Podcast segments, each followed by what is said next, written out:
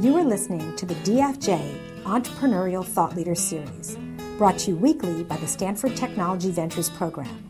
You can find podcasts and videos of these lectures online at ecorner.stanford.edu. On today's episode, we have Rich Barton, the co-founder and executive chairman of Zillow Group, a real estate database company that helps brands and individuals rent, buy, sell, finance, and improve homes. Prior to Zillow, Barton served as president, CEO, and board director of Expedia, which he founded inside of Microsoft at age 26. He holds a degree in engineering from Stanford University. Here's Rich.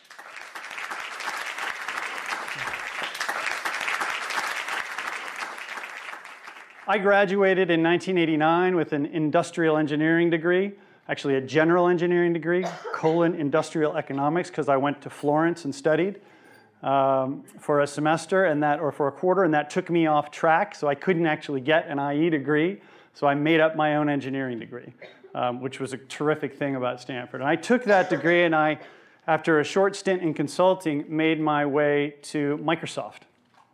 Okay, Microsoft only had about 3,000 people when I joined, so it was a relatively small company. And I was a product manager of DOS 5. Nobody, not even any chuckle of recognition. We don't have anybody who even knows what DOS is anymore. It's an operating system. And it was the first time Microsoft actually marketed an operating system upgrade. Before that, there'd never been an operating system upgrade. And so I was brought in as a product manager to try to sell operating system upgrades to regular consumers with PCs such that they would upgrade their computers. The killer feature we had for DOS 5, does anybody know it? All right, we're not geeky enough. Hand? No. HiMem.sys.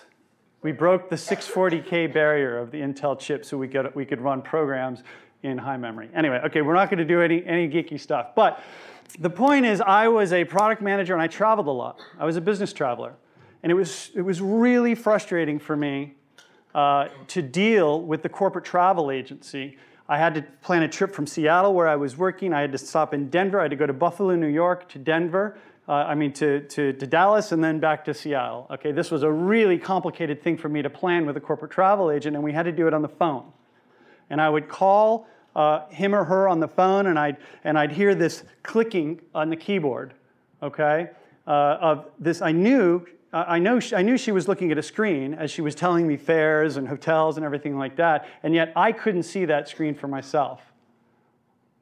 I knew I kind of wanted to jump through the phone, turn the screen my way, and do it myself, okay? This is a... You know, putting barriers between people and information is unsustainable in the world of technology.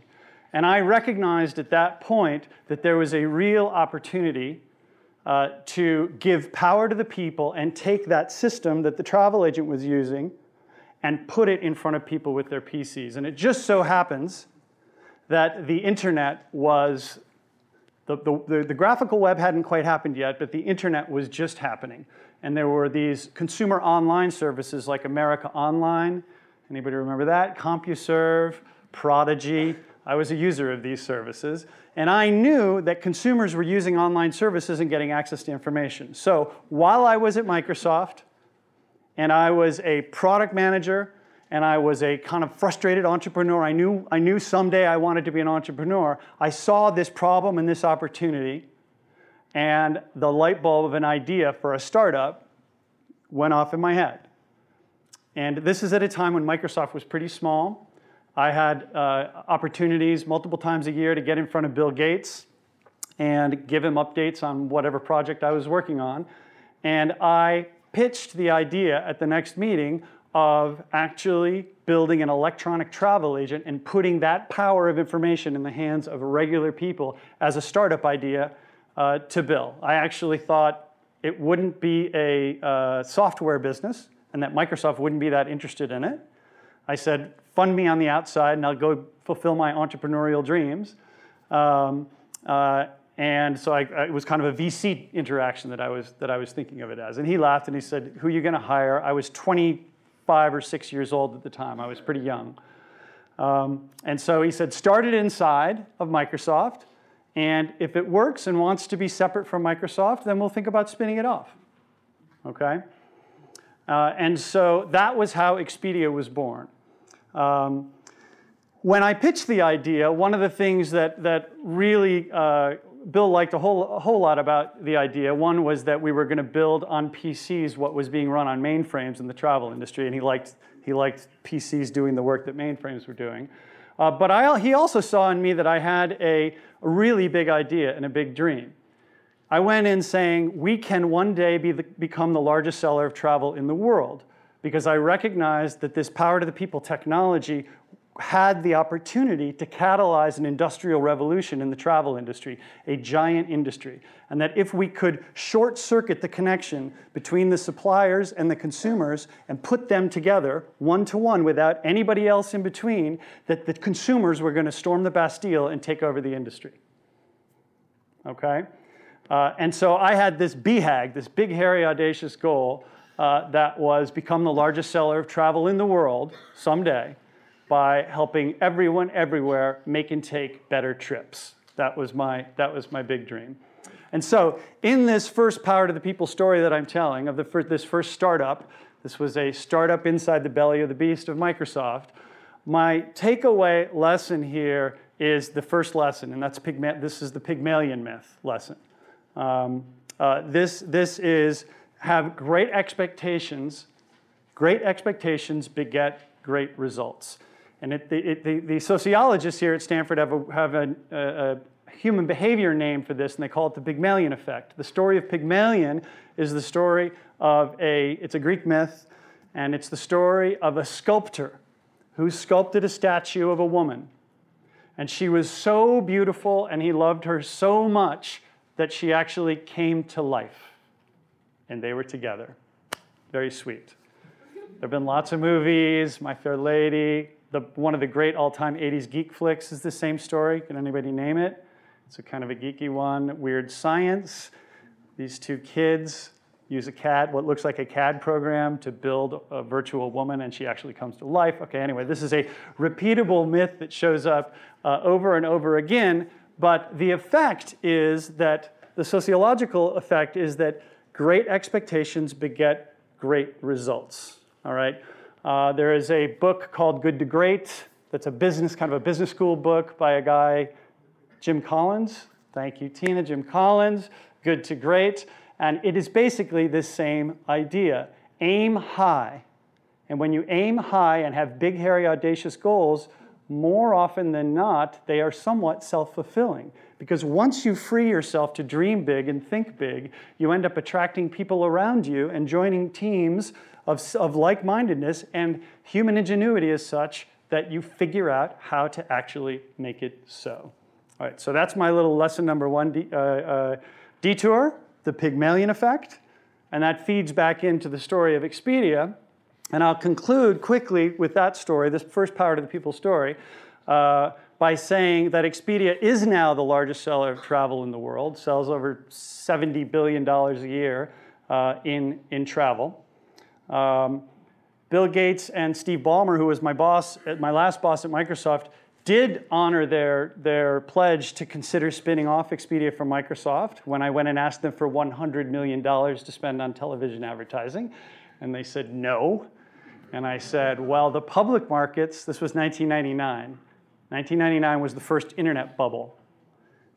Pets.com went public in 1999, okay? Anybody could go public in 1999, including Expedia, anybody, and I knew we could raise a bunch of money from the public markets and to spend on television advertising with which we could use to help turbocharge our ride to becoming the largest seller of travel in the world. And that worked. So when we do Q&A, we can talk about the IPO process and going public. If you're interested, it's something I've taken more than one company public and been part of many others as they go public, including Netflix. I was on that board when it was private, so for over 15 years. So that's a topic we could talk about. But at that point, Expedia spun off. I was a 32-year-old CEO of a public company. My management team was quite young, all around my age or younger. We were thrown right into the fire, and it was a wild time. It was, Expedia turned out to be a fantastic business, so when the bubble burst and everything went down and crashed, Expedia crashed with it, but we had a real business, we were profitable, and we grew right through it. That story will conclude. It was a public company for a few years on its own. It was immensely successful, but it was public, and a buyer came along, a guy named Barry Diller, who was a media mogul who was getting out of the media industry and into the internet. And he came along and made a gigantic offer to buy the company. And we didn't have much, it was such a good offer, we didn't have much of a choice other than to sell the company for this big offer. This was in around 2003. And at that point, we sold the company. And at that point, I left and started doing other things. All right, so let me push pause for a sec and relocate ourselves on the kind of map of my of the non-Q&A portion of the chat. All right, so.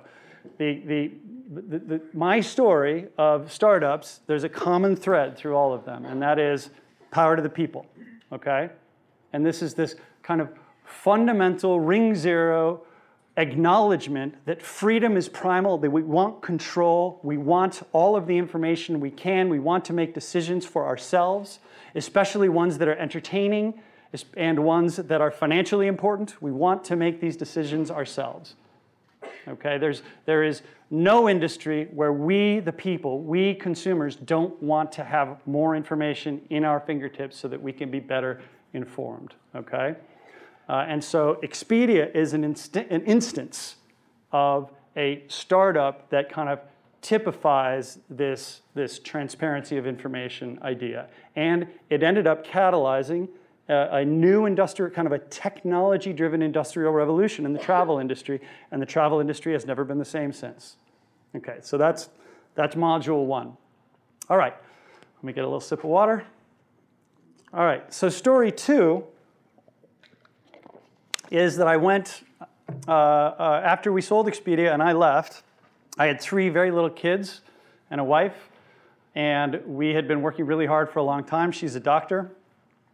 And we decided to take a little break, which is a sub-lesson. I didn't highlight this one, but we moved to Italy for a year. And we lived in Florence with our three little kids. And you can close your eyes. Maybe you've been to Florence or been to Italy, been to Tuscany. Imagine the rolling hills, the vines, the glass of wine in your hands, the bowl of pasta right in front of you. Okay. As you build your careers and you guys do things, this right here this picture I'm painting that you're seeing and smelling and tasting is a really important part of life and success in your careers. You really, really do need to take a breather and give yourself a little space and time to think and relax and focus on other things. I actually find that for me, my very best ideas happen for me when I am on a surfboard or a snowboard or in the middle of the desert at Burning Man, where I've been with Amy in the front row here. Excuse me? I'm sorry, maybe I shouldn't do that. It's on video. Nobody knows your last name. So giving yourself think space and time, sheltered from this incessant barrage of feeds, digital feeds that you all have, that we all now have in our lives, giving yourself a little shelter from that in space and time to focus wholly on something else, I actually find that is when I actually do my best thinking about everything. So make sure you make time for that. So anyway, I did that. I tried to find my inner Michelangelo. I took a life drawing class, which was pretty cool. If you haven't taken a life drawing class, do it. It's interesting. You'll find out a lot about yourself. I did that. I tried writing. I wanted to find my inner artist and do something else and pivot my whole life. I was only, I don't know how old I was, 35 or 36 at the time. Turns out I couldn't stop the business-oriented and startup-oriented ideas coming at me, and I had a lot of inbound interest to get involved in things, and I was involved in some other things, and I really couldn't get out. They kind of sucked me back in. And so I moved back from Italy and immediately started thinking about new things, all right? One of the things I was thinking about was actually becoming a venture capitalist. Many people I know and love are venture capitalists. I came pretty close to moving back down here from Seattle and working as a venture capitalist at Benchmark Capital. And at the last minute, I decided not to, but I decided to start up a new company with a friend of mine who I had met at Stanford, a guy named Lloyd Frink. He was a year ahead of me at Stanford. He was maybe 88. From Seattle. We had met at Stanford. He had gone to work he went to the same high school, Lakeside, that Bill Gates and Paul Allen, the founders of Microsoft, went to, although they are 8 or 9 years apart in age. They didn't really know each other, but they'd gone to the same high school and their moms knew each other. And Lloyd's mom knew Bill's mom, and Lloyd's mom said to Bill's mom, my son likes computers. And Bill's mom said, so does mine.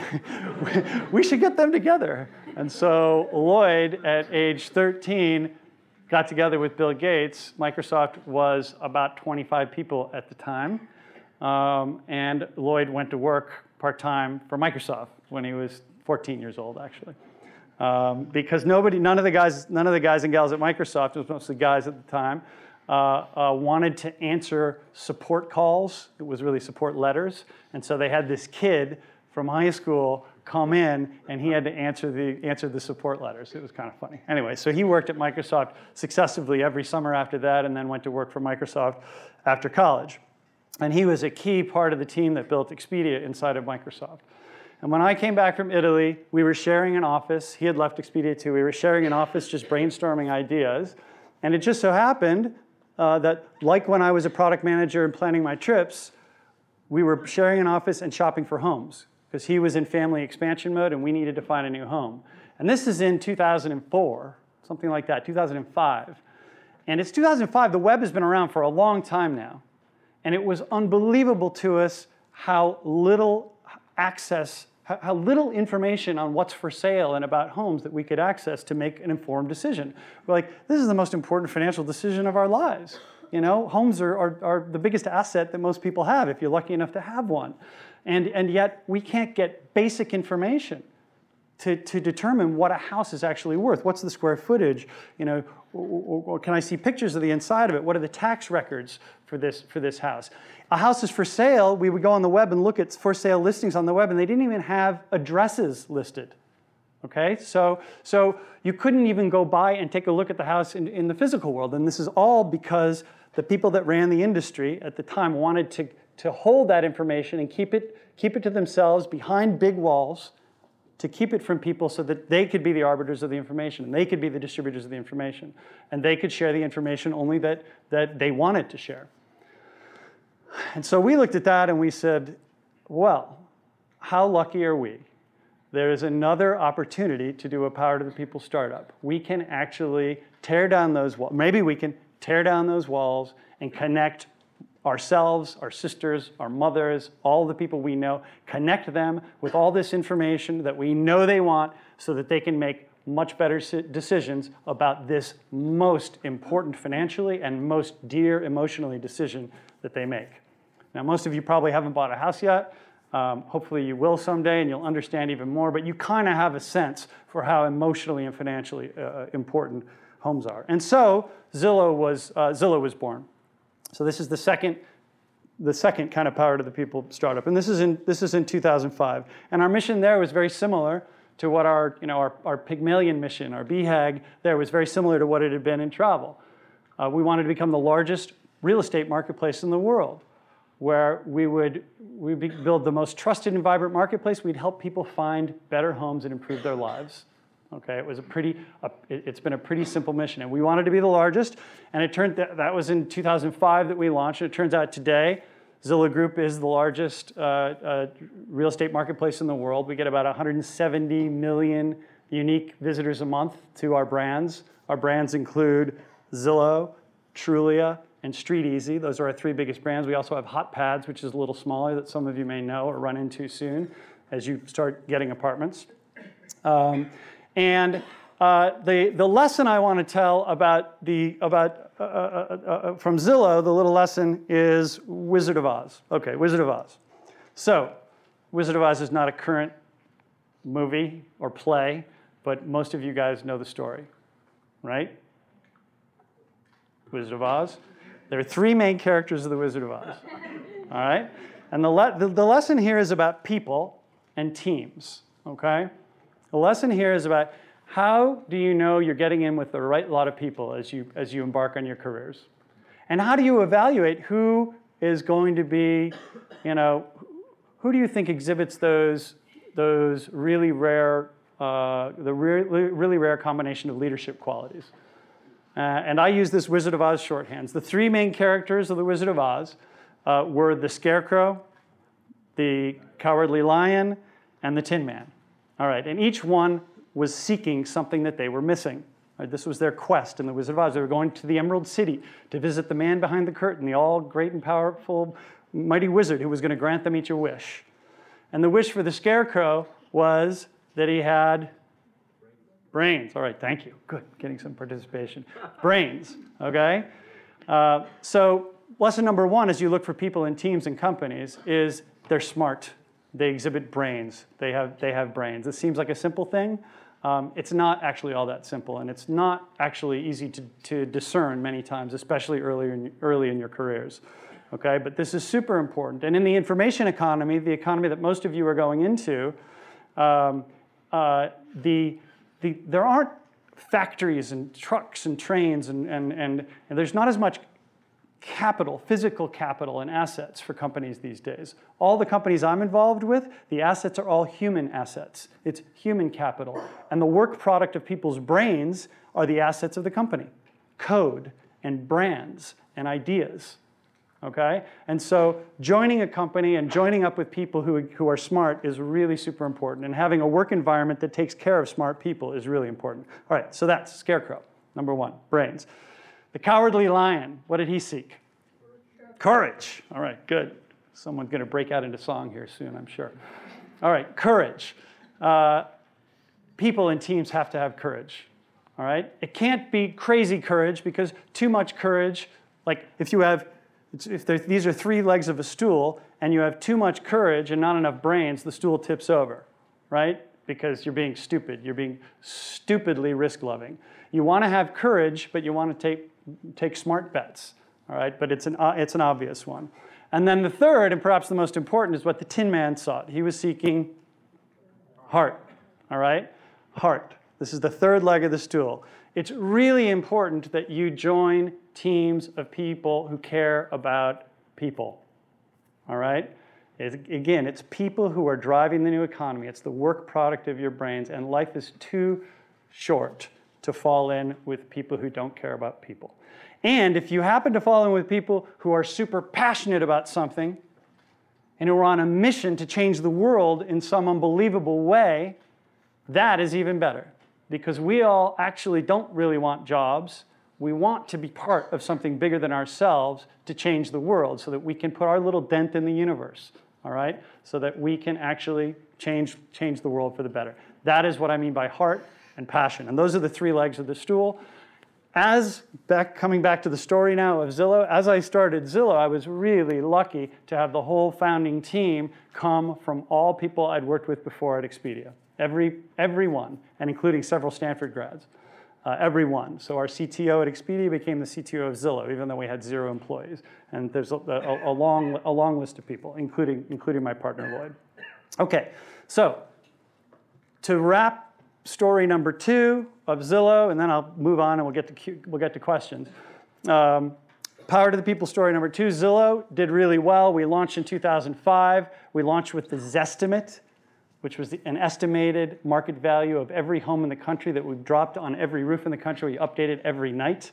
So it had this amazing emotional kind of real estate porn appeal to it. People wanted to see what homes were worth. That was a completely novel thing. Drew so many people on the first day that we launched that the site went over and didn't come back up for a day and a half. okay, which we made a good PR story and said, we're so popular, it fell over. So everybody came back later. So that was our initial feature. And now Zillow is a giant marketplace. We took it, the business grew. We took it public about 6 years ago. So Zillow Group is a public company now. Just like Expedia is a public company, we have about $1 billion in revenues. So it's like a, you know, it's become a real company. I'm executive chairman there. I ran it for the first 6 years of existence. I was the CEO, but then I kind of kicked myself upstairs, and I'm executive chairman there now. All right, and that's an ongoing concern. We have lots of lands to conquer on that one, and that's fun. I'm going to curtail my third story of Glassdoor, the third Power to the People startup that I've been lucky enough to put together with a really good friend who was a development manager for me at Expedia. I hired him right out of getting a master's in computer science at Stanford, a guy named Robert Hohman. After he left Expedia, he came to me and he said, let's start, you know, what do you got? You got any ideas? Let's start something. I said, sure, yeah, let's talk. And we had I shared with him a story, and we brainstormed, and we came up with the idea for Glassdoor. And Glassdoor is now one of the largest job search sites. If you don't know what it is, you can find out the salaries. It's kind of TripAdvisor for jobs. You can find out the salaries and titles and experience levels of any job pretty much anywhere in the world. And it's all done by an anonymous open survey. So tens of millions of people come into the site and the service, and they say, here's my job title, here's my salary, here's what it's like to work here, here are the cultures and values of the company. I approve or disapprove of the leadership and the CEO. So it's an open survey. It's just great transparency information, Power to the People information, and it's transforming the job business. I'm the chairman there. That one is actually in the Bay Area. Hasn't gone public yet, but I'm hoping to get, the team is hoping to get that public here sometime soon, knock on wood. I guess my last lesson from hanging off of that story is going to be Keanu Reeves. All right, Keanu Reeves. Keanu Reeves has been he's such an actor. I mean, the fact that he's never gotten Best Actor, this is just robbery. I mean, Point Break, I mean, he should have gotten it for that. But the one I'm referring to here is Bill and Ted's Excellent Adventure. Who's seen that? Okay. All right. Come on. Wow. This is one you got to put on your list. All right. Bill and Ted's Excellent Adventure, which I saw when I was an undergraduate at Stanford down the road here on El Camino. I forget the name of the theater. I saw it for the first time. A really silly movie that actually turns out to be super important. It's full of really interesting philosophy, and the kind of core philosophy for Bill and Ted, aside from their wild stallions and their guitar riffs and their San Dimas high school football rules. Anyway, the thing that they said over and over again was, be excellent to each other. And it was a ha-ha funny from these two skateboard riding kids who were traveling through time. But be excellent to each other actually is really important. I think especially important now if you're following the news. Like, people's capacity to not be excellent to each other is infinite. Okay, it's infinite. I never put it this way. I've never put it this way before, this be excellent to each other. I always used to say no assholes. I have a no assholes policy. I don't care how smart you are. I don't care how talented you are. I don't care how much drive you have. If you're an asshole, you're not on my team. Okay? We respect each other. We are excellent to each other. And I'm saying no assholes, and now I'm appending no scumbags. Because it turns out there are a lot more scumbags than I had anticipated before. So no assholes, no scumbags, be excellent to each other. And when you're excellent to each other, it pays huge dividends, because people you work that you're going to school with right now and that you work with earlier in your careers, they come back. They come back around. And each of my stories, but Glassdoor as well, is a story of people that I worked with and I was excellent to and who were excellent to me coming back around and doing new cool things together. All right, so, I never really put this together, but I owe so much to Stanford, because so much of the foundation of my network actually was hatched right here. And I guess that's a lesson too. Be excellent to the people right here, because a lot of the people you're going to school with and working on projects with, or playing ultimate frisbee with, or whatever it is, these are the people that you're going to be working. You may be working with them throughout your career, And there's some really talented people here. There are some assholes and scumbags too, but there's some really talented people here. And so be excellent to each other and it will pay dividends. All right, so power to the people, Pygmalion. The lesson of Pygmalion is great expectations beget great results, all right? Wizard of Oz, which is brains, courage, and heart. And Bill and Ted, Keanu Reeves, be excellent to each other. All right. Questions? We can talk about, I didn't talk anything about Netflix. We can talk about that. I know it's really topical. I'm just a board director there, so it's not a company I started. Shoot. But it's one I'm lucky enough to have been involved with for a long time. Right, I'll kick it off. Yes. Well, everyone else is thinking of their burning questions. Yes. So I'm really passionate about what leaders do to build cultures. I mean, you talk about the importance of a culture. Mm-hmm. What are the levers you have at your disposal for building a culture of innovation and trust that you use? Okay, so one of the levers I have as a leader at my disposal to build a culture of innovation and trust and respect and success. I'll append to that. The first one is the people point, okay? You gotta get in with the right people, okay? And so when you're small, the people point never goes away. It's really important. But when you're small, you know everybody. And so a lot of the more Dilberty processes, kind of big company processes, they don't come into play necessarily when you have a small team of people, okay?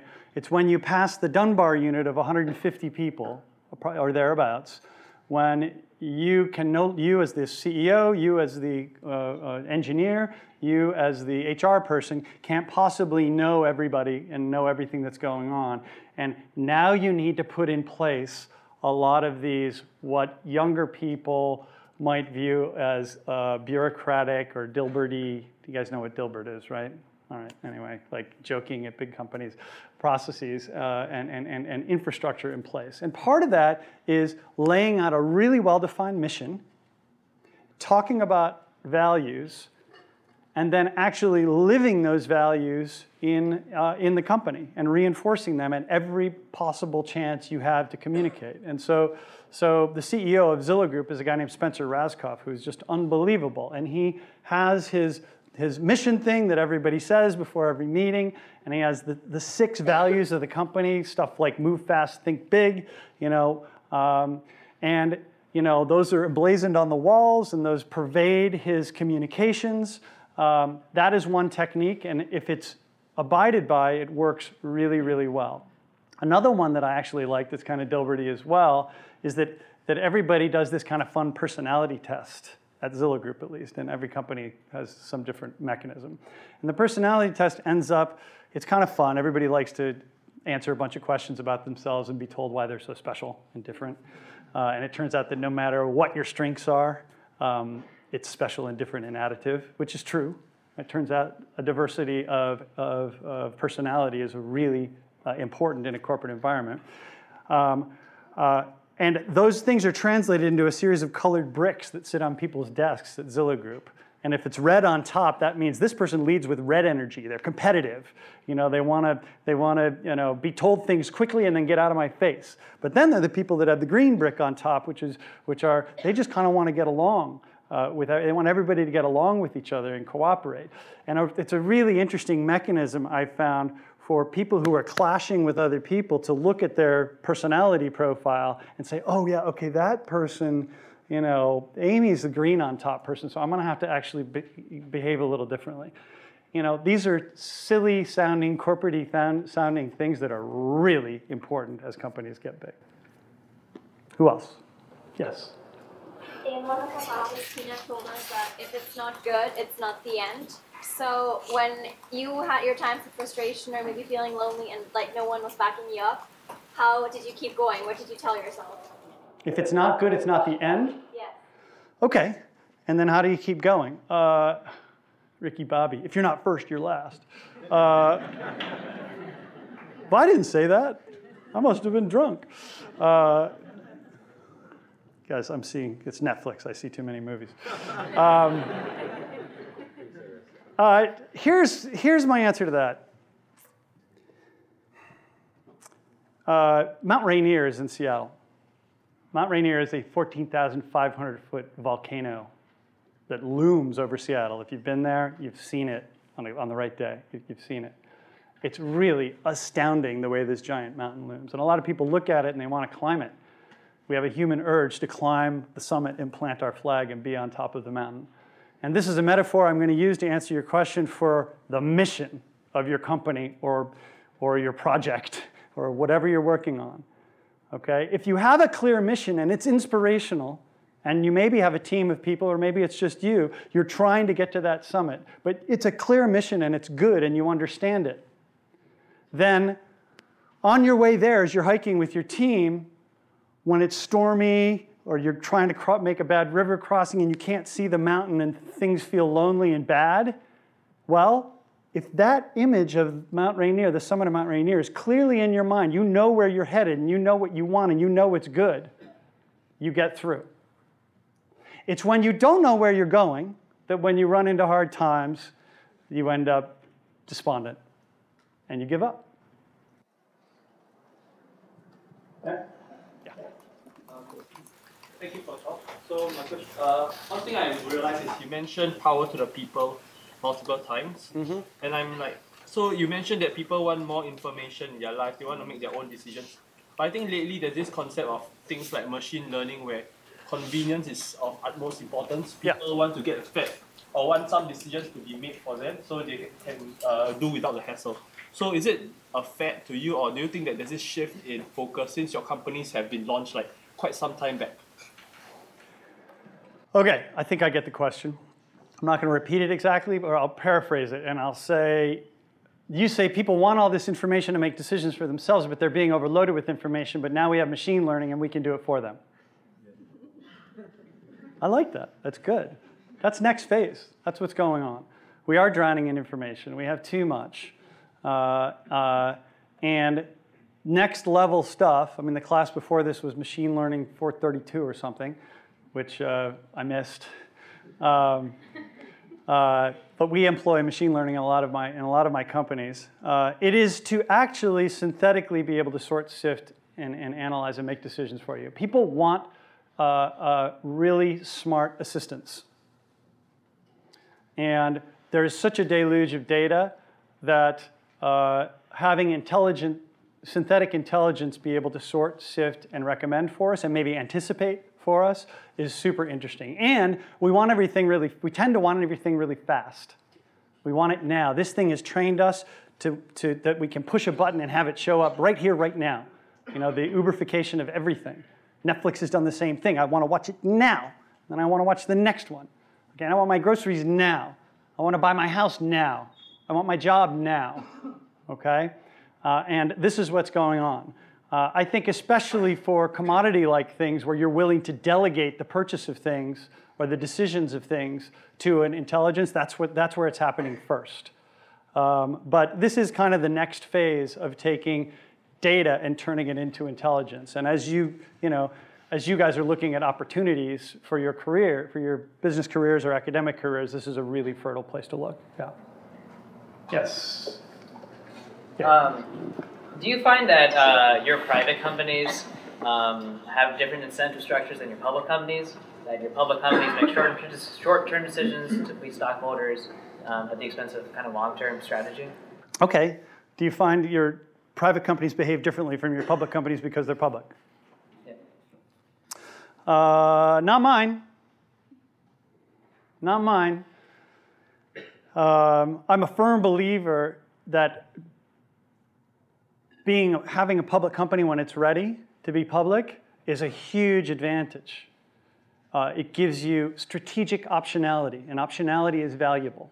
When you have a public security, you're able to do things with that public security, like raise money, do acquisitions, compensate people, that offers strategic flexibility, and strategic optionality is valuable. Now, the downside to being a public company is you have to report every quarter, and a lot of people, especially here in the Valley, think that that's like some awful thing, like some torture fest, and we shouldn't pay any attention to these investors, and screw them. I'm not going to do that. And they demand all this short-term stuff. Well, for weak companies and weak leadership, or professional manager-led companies, that is the case. But the public companies that I'm involved with tend to be run by founders. All of them are run by founders. Sometimes, as in the case with Zillow Group, we have a class of stock that gives us voting control. And those enable us to behave more like a private company and make decisions for the long term. And the shareholders that know us and believe in us can come along for the ride long term. Even if we have to do short term things that hurt profitability, they know we're doing it for the long term because we're in it for the long term, because we control the company. And so I believe having a founder-led company or founder-led company that has some control provisions to free these companies up to make long-term decisions is the optimal combination, personally. Yeah. Yes. Yes. Okay. You were talking about to be excellent with the people, So how do you inspire your team to be excellent with each other? Any tip you can share or way? Yes. How do you be excellent to each other? Okay. So I think this is especially true because a lot of you are in tech. A lot of you are engineers. And maybe many of you will go work for tech companies. Okay? And there actually is a class of tech company where the engineers kind of rule the roost. And that may sound appealing to you because you're an engineer. And by rule the roost, I've been in these companies before. And by rule the roost, I mean look down their noses at and kind of disrespect other functions at the company, like sales or marketing or operations or IT, HR. These are all just around to support me, the engineer. I'm the God engineer. I'm exaggerating here, all right? But having a company where there is a explicit or implicit class system amongst employees is no bueno, okay? That is absolutely not good. It can work for some companies for a while, but it ain't a happy place to work, all right? And it's suboptimal now. It's suboptimal. I think about it as spokes in a wheel. A wheel is true and spins beautifully with very little friction when all the spokes are tightened to the same strength. And then the wheel turns. It doesn't turn if spokes are missing or they're shorter or what have you. And that's kind of how I feel about all of these different functions at a company. They have to all be firing on all cylinders to make the machine really work. And I believe as we enter this kind of next phase of technology-oriented company and startup that's being created, I believe that the two geeks in a garage story are going to become fewer and fewer. Suffer me. At the beginning of the web was a flat, open, egalitarian space. Two geeks in a garage really could start anything. And as long as they were discovered by Yahoo and later Google, both Stanford startups, magic things can happen. All right? Is that how you feel about the web and opportunity today? Is that the landscape we see today out there? Is it this great open flat web of opportunity? It's really not. It's really not. There are these massive companies that control masses of eyeballs and traffic, have huge influence over what people see and what people do and what ads people see. And they get to decide, by and large, what companies become successful and what don't. And so when you go into, if you're going into a startup, my advice now would be make sure that, marry a marketer. If you're an engineer, marry a marketer. Have a marketer as a boyfriend or a girlfriend, okay? Have that marketer be part of your company because you're going to need to be super clever about how to get your product in front of people. And then the next person you should get to know is the money person. And the next person you should get to know is the operations person. Anyway, you need a full team to be discovered. It's much, much harder these days, I believe, to break through the clutter and the noise than it was back when I started Expedia, which is too bad. Now, that'll be the case until something new comes along. You know, maybe there will be a new web. I can't really envision it. Some people think blockchain, that's what, you know, blockchain is going to be the basis of a new wide open web, and, you know, maybe. I think more likely Alexa and Google Home and these voice intelligences that are proliferating right now, more likely those are going to succeed. And as those succeed, the choke point gets even narrower for companies to fit through, okay? Consumer-oriented companies, you've got to come through the voice. And the voice is not a full screen with lots of links on it. The voice is one answer, probably. Okay? Where should I go for dinner? What movie should I see? Get me airline tickets. You know, find me a house. Like, you get one answer in these things. So I actually think about this a lot. I think power is actually concentrating in the hands of these mega global distributors now, not dispersing. Okay, I'll get off my soapbox. Find another student question here. Yeah. So you mentioned a little bit about your time at Stanford. Yeah. And I mean, even today, there's a lot of ways that you can spend your time here. So what's a piece of advice that you give an undergrad or a student at Stanford about how to prioritize their time? I mean, yeah. If you're sitting in this class, you're already way better than I was when I was at Stanford. I look back and I like regret, I shouldn't do that, but I kind of regret what a dope I was and how I spent my time. I like played Super Mario Brothers video games, you know, for hours, and I could have been coming to this class and seeing me. You know, the fact that you're here though says that you're not that person. But I mean, I would go back. First of all, I think I probably would have taken a gap year so that I would have matured, but we're too late for that here. You know, but being aggressive about squeezing all the juice out of this orange, you know, that you have here. You got your hands around a resource. You have no idea how magical it is, how much is available to you to tap into. And, you know, there was this Stanford golf course. You know, I wasn't a golfer, but I should have learned how to play golf. Like, I like trying to learn now. It's super frustrating. But, like, I had a lot of time as a student here, as you do. And, like, I could have gone and learned and played golf on the golf course. What a dummy. You know, I could have gone surfing and learned how to surf. I was from the East Coast, and all these guys were surfing. I'm like, well, I don't know. You know, it would have been, I don't know. Why didn't I ask somebody to teach me how to surf? Anyway, do more stuff. Yeah. What are your views on real estate in the next 2 to 3 years, and consequently Zillow in the next 5 years? Where does Zillow stand? Okay. What are my views on real estate in the next 2 years, and where is the future of Zillow? Yeah. So Zillow is like the Bloomberg of real estate information, and I am not the spokesperson for all that data, so I can't give you a great prognostication. But Zillow itself provides you with a lot of good stuff. We're like feeding the Fed and feeding all these industry groups all the data we have.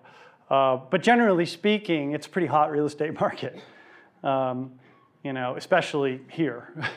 And there are good aspects of that and bad aspects of it, but we're, you know, well above the bubble levels we hit before the global financial crisis. There are a bunch of social dynamic things that are driving real estate prices in places like San Francisco that, you know, probably are not sustainable. But generally speaking, the real estate market is immensely healthy right now. For Zillow Group, we have, you know, we're $1 billion in sales right now. The company's valued at about $8 billion. It's a big company already. We have 3,000 people that work there. But I believe we've just set the table for the main event. Like, we've just set the table for dinner. We've brought transparency to this giant industry, and yet not much has changed yet. Things have got to change, and so we see a ton of kind of the Uberification of, you know, you've probably never bought a house, but it's like really hard to buy a house, and like signing all these documents and all this time and all these people with their hands out taking money from you and title insurance, and anyway, there's all this cruft, and software can be a great leveler of cruft in the long term, and so that's kind of the next phase. And so we see a ton of opportunity in making the whole process much easier for the buyer and the seller ultimately. Yeah. Yes? Why do you think Redfin hasn't taken off yet? Redfin? Why hasn't Redfin taken off yet? You know, it's actually doing okay. It's another Seattle company, but it's a brokerage company. And it's a discount brokerage. I'm not sure. But you know, they do some pretty interesting things. Brokerage models are inherently more limited from a growth perspective. Zillow Group is a marketplace and platform. Okay, we're an open marketplace. We're not trying. We don't have real estate agents that work for us. So we're not limited to that. So they've chosen a little bit different business model, but it's a well-run company. Yeah. Yes. Yeah. Oh, first of all, thank you for creating all those products and companies. I'm a heavy user of everything. Good. And I live here, and also I live in Japan. And I was just wondering if you could share some lessons learned for global expansion. Excuse me, lessons learned from what? From global expansion. Global expansion, yes. Yeah, if you have any. And maybe one more question is that if you have any insight for real estate market in Japan, or how you do, I guess, I don't think you have... We're not in Japan. Right? Yeah, yeah, so Zillow Group is just US, yes. But it's my only company that's just US. Well, the wonderful thing about the internet and technology is that it makes the world much smaller. It brings us closer to people around the world in our interpersonal communications, and it does the same thing for businesses. It means that the moment you turn yourself on the internet, everybody on the internet can access you, okay? And so these businesses are inherently more global, which creates massive opportunity, uncapped opportunity, which is why we see so many of these consumer tech platform companies become so valuable so quickly, because the world is their marketplace. You know, Facebook, you know, it's just mind-boggling how big Facebook has gotten, billions of users. And it's because the friction to adding the nth user is zero. There's no friction at all. And so, you know, I'm a big believer in taking technology businesses globally. Now, there are some places you can't go. You know, North Korea and China are difficult in many ways. Japan is difficult for its own, for different reasons. You know, but global is a real opportunity. I don't know anything about Japanese real estate, so I can't comment on your second question. All right. Yes. How do you know what consumers like? How do you follow and decide and understand what they need? Okay. How do you know what consumers like? Okay. Well, there's some companies that say, so Apple. If Steve Jobs were alive, he'd say it's art, not science. If Mark Zuckerberg were here, he'd say it's science, not art. I'm right in between. I think it's art and science. I think the art is having user empathy. I only do consumer-oriented companies, okay? This is different for B2B companies. It's not my department. But for consumer-oriented companies, you have to have people that have empathy for the user, who understand or can imagine a real understanding of the problems and opportunities and joys and fears and insecurities of users, okay, and pains, and hypothesize big ideas that will cure those pains and push those entertainment buttons and light them up. And then that hypothesis is turned into a product.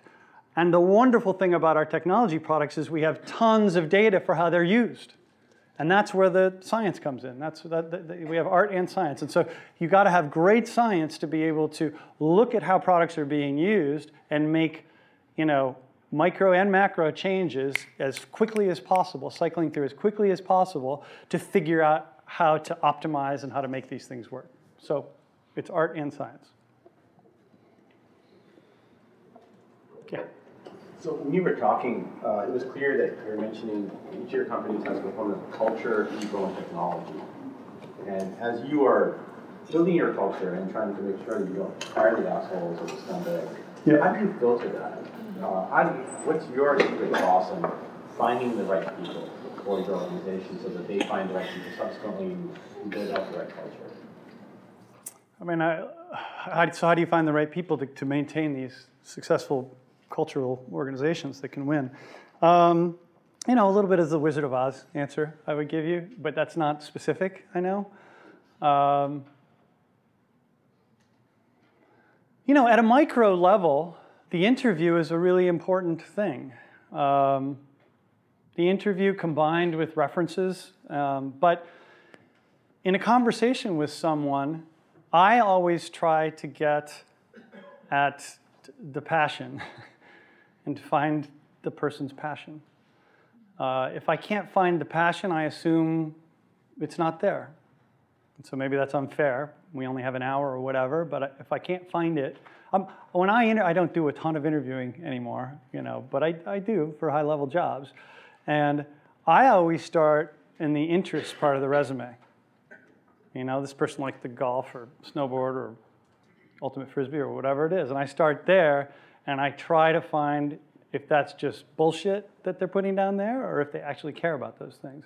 If they care about those things, their eyes light up, they lean forward, they become animated. And now we can have a business conversation maybe built around that. So that's one of the techniques I use, but there's no pat answer to that question. You've got to have an organization that continually is bringing smart people in. What attracts the smart people to apply is great Glassdoor ratings. Great Glassdoor ratings, and a clarity of mission and purpose, and a mission that person is attracted to. And so that person should come in with that. And if you find that and there's a fit, give them a try. If it doesn't work out, don't be afraid to say it didn't work out and move on. Yeah. Well, I'm sure that you all agree this was totally fascinating. Please join me in thanking all of